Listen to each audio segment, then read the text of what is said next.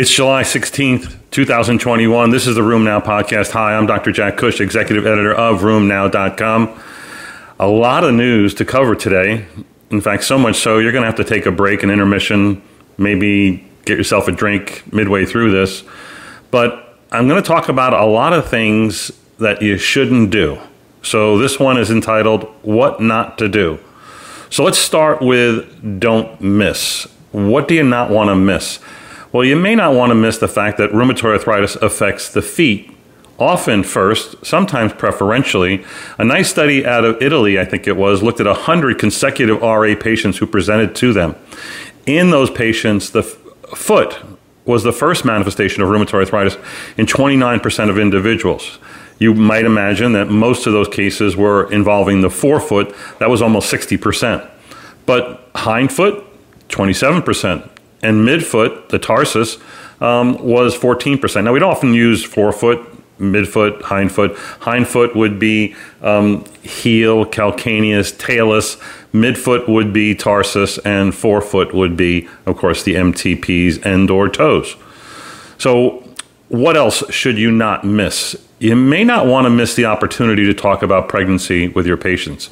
Megan Klaus's group did a nice survey, only thirty patients, but a good survey, where they asked patients about their feelings on discussions and information between them and their doctor regarding sex and reproductive health. The take-homes were, number one, they really want you to initiate the discussions on sexual matters and reproductive health. If you don't bring it up, who's going to bring it up? You're the one who knows most about their condition and also about how their condition and or medicines are going to affect the pregnancy. Next, they want you, they want clear and concise and accurate uh, and probably repetitive information about pregnancy and the risks of infertility and the risks of the drugs that you're using on their future fertility.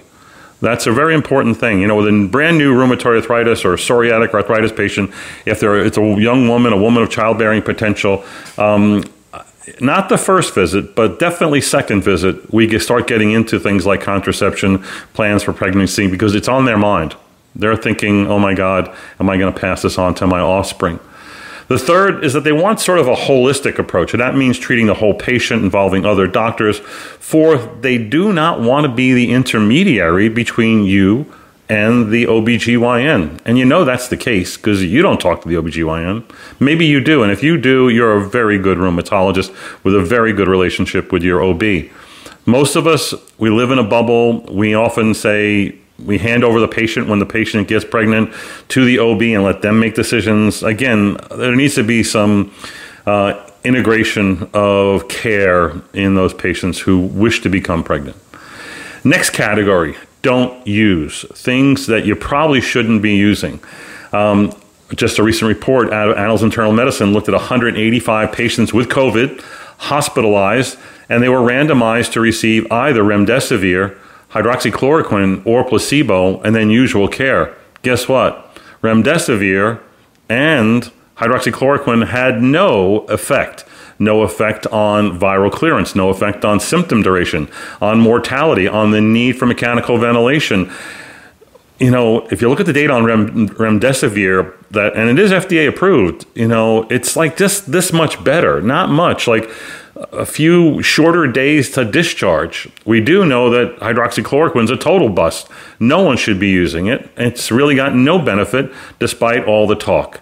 Um, so those drugs, in my view, are out and shouldn't be used. Uh, another interesting um, meta-analysis, a systematic review of muscle relaxant use for low back pain, especially acute low back pain, basically shows totally worthless. Uncertain benefit, small magnitude of effect, not clinically important magnitude of effect, and that's just in the first two weeks when it's most needed. So we tend to use muscle relaxants because we're in the M S K business, but uh, you know, we probably shouldn't be, or we should think of a new game. You know, I think if you're using muscle relaxants to treat something, it's a little bit like chiropractic and physical therapy. It's what you do while the patient's getting better on their own. And that's kind of what muscle relaxants do. And they serve as a sort of a surrogate reminder, like not to go bronco busting or kiteboarding or whatever it is that they did that led to their back problem. The problem is it's like a multi-million dollar industry, thirty million prescriptions in two thousand sixteen. Um, and again, this is not small data. This is based on forty-nine trials, over six thousand patients. Muscarelaxin's total bust. Um, I tend to use less of them as I've gotten older and maybe, I mean a big maybe, a little bit wiser. Corticosteroids in patients who may become operative candidates for, especially knee replacements, that was looked at in a recent study. Um, and they showed in this study, we've reported previously results that said if someone got a corticosteroid injection within six months of their arthroplasty, they had a higher risk of post-operative, perioperative infections. We had another report that said three months was the there was a clear-cut risk. This report says three months, but the data is really good for an injection within two weeks. The point being, don't do intra-articular corticosteroid injections in someone who you think is going to need a arthroplasty in the near future. Um, lastly, what else should you not do? You should not use steroids as analgesic therapies. Doesn't that seem reasonable? But yet we know anyone who gets steroids, they all get better. And we're, why are they getting better? Not always because of their uh, of the anti-inflammatory effect of steroids. It's a profound analgesic effect. A meta-analysis of thirty-three trials looking, I believe this was just in R A, show that corticosteroids are analgesic. Um, especially in the first three months of use, that there's a mean drop um, in uh, on a one hundred millimeter visual analog scale for pain. There's a twelve millimeter drop on average. That's about a ten percent improvement just from steroids, and that was fairly consistent. However, over time, that benefit wanes to six by six months. So, do you really want to give steroids for the analgesic effect? Can you not do better with some other drugs? It's a big discussion, but and obviously most rheumatologists understand that. I don't think the mis- uh, that most um, the rest of the world does as well. You know, anyone we give steroids to, we say, you know, acutely wonderful, chronically dangerous, and here are all the horrible things that'll happen if you stay on steroids a long time. Everyone should have that discussion when they're using steroids. Next, what should we not stop? What should we continue? Well, telehealth continues to be a big part of rheumatology. In fact, a recent Doximity uh, survey that was published, um, I think the survey ended September of twenty twenty, but I believe these numbers have continued, that the telehealth is uh, at least a twenty-nine billion dollars industry in twenty twenty. The top ten medical specialties are, and let me give you a hint here, rheumatology is number two. What's number one ahead of rheumatology? That's right, endocrinology, another cognitive discipline. Number two, rheumatology. Number three, G I. Number four, renal. The rest don't really count. So we're number two and trying harder. So don't stop hel- uh, telehealth. And there's recent um, um, legislation by C M S. Another report came out. C M S is proposing to extend Medicare coverage of telehealth services uh, until twenty twenty-three. They put a good word in for phone-only telehealth for mental health. If you're, we've talked about this in the past. If you're doing phone telehealth, you're really screwing up. That's not really good telehealth. There's a lot you're missing. Um, please don't do it. You need at least video. You need to be good at it. They are also proposing a uh, three point seven percent uh, reduction in payments Um, because of budgetary issues, and that's going to be debated at the level of Congress and whatnot. But at least right now, there's no reason to stop doing telehealth. I'm going to end with a few F Y Is. Did you know information from the literature this week? NHANES did a survey showing that the risk of psoriasis in the general population is three percent. That equates to about seven point five million Americans. Um, it was more common in non-Hispanic whites. Big surprise there.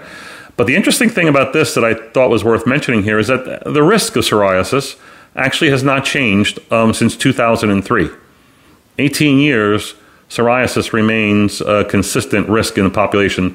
Not going up, not going down. What does that tell you? I don't really know. Let's leave it to the dermatologists to let, to let them tell us what it means. Um, yesterday's uh, New England Journal had, a, I thought, an interesting report of a trial done with a JAK inhibitor, ruxolitinib done for uh, myelofibrosis or and hematologic indications, they gave it to refra- uh, steroid refractory uh, graft versus host disease. And they showed a significant benefit at week twenty-four. Um, this is a phase three trial, almost two hundred thirty patients. Ruxolitinib, fifty percent versus twenty-six percent in placebo. That was highly significant.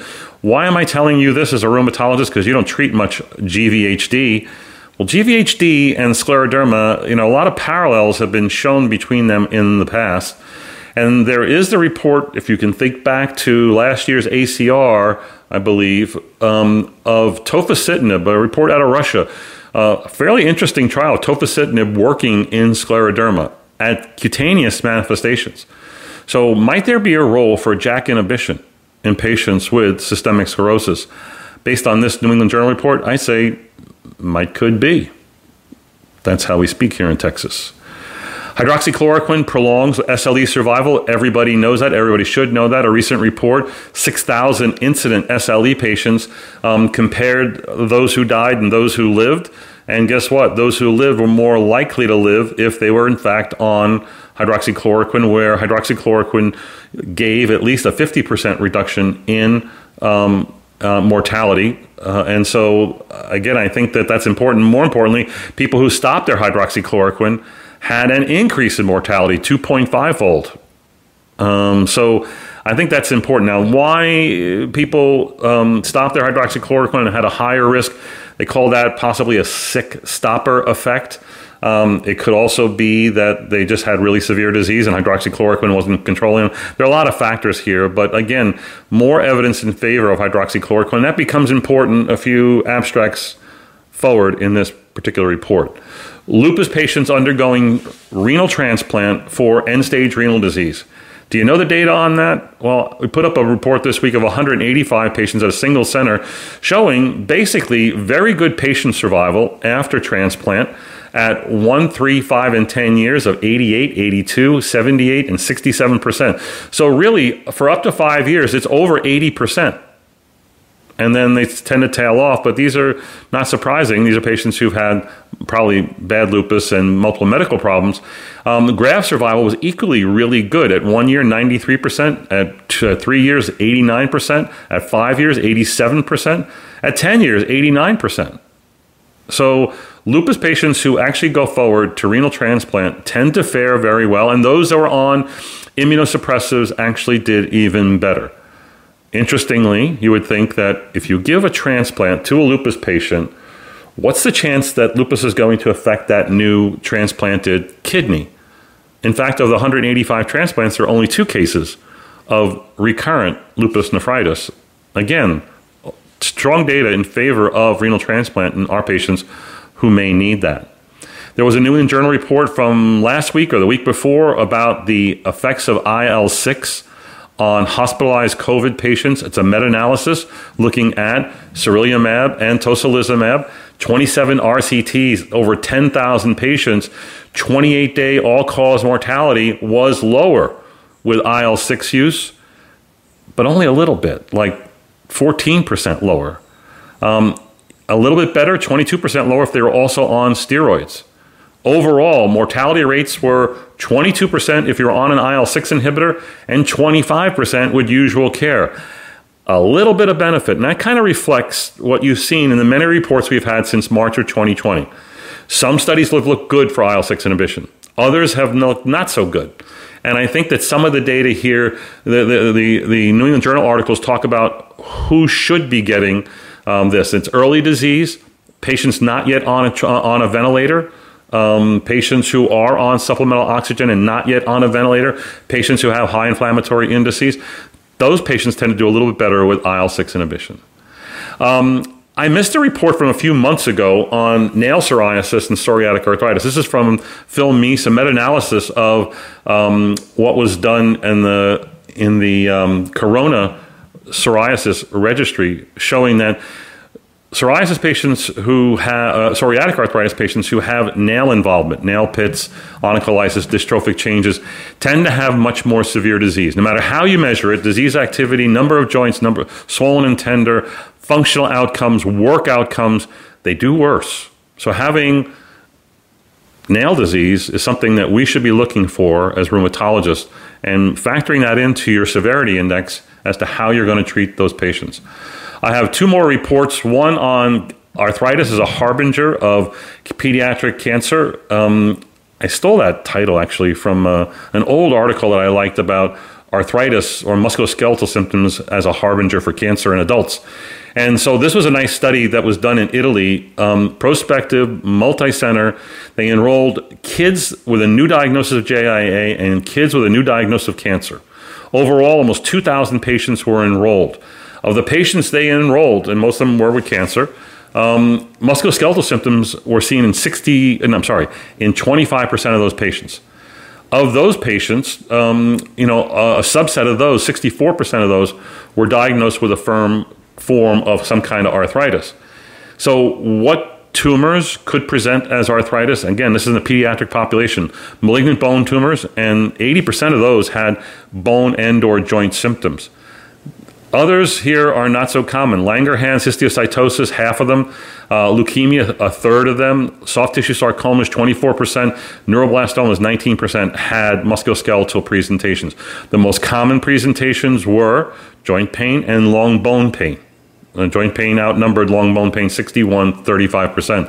The pattern of involvement was usually monoarticular or oligoarticular, equally split, both being about forty-five percent, with hip and knee being the most common presentations. Polyarticular presentations, uncommon. The point of this particular report was kids who present with musculoskeletal symptoms due to cancer do not look like J I A.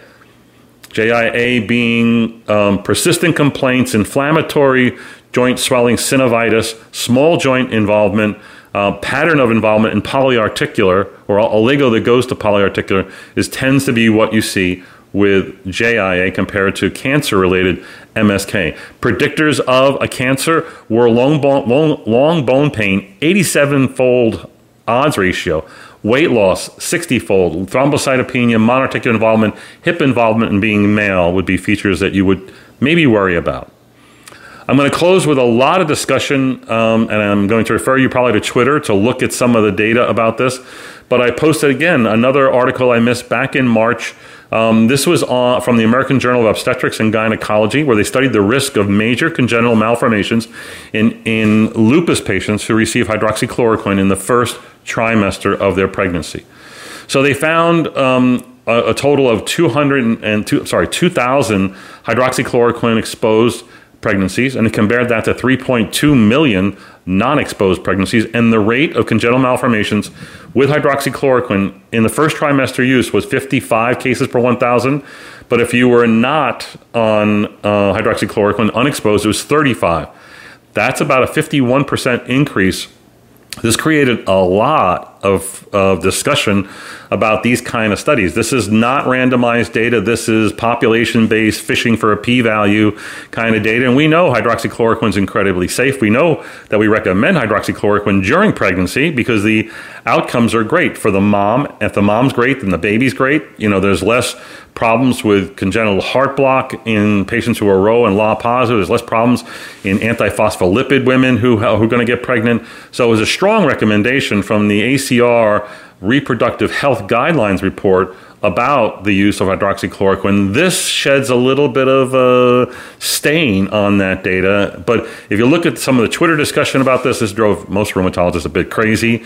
You should look at um, Uh, Mike Putman's uh, comments and go to his website, Evidence-Based Rheumatology. Mike is a stickler for detail, design, uh, statistics, and he really shoots some good holes in this particular report. The one thing that might be worth noting is that there was a higher association with doses higher than uh, four hundred milligrams and higher. Now, why they chose four hundred milligrams and higher as opposed to four hundred one milligrams and higher, I don't know. But, you know, that's one of the downsides of this particular report. So a lot happening in uh, in rheumatology, and on the website, go and check out these citations and more. We look forward to talking to you next week on the podcast. Take care.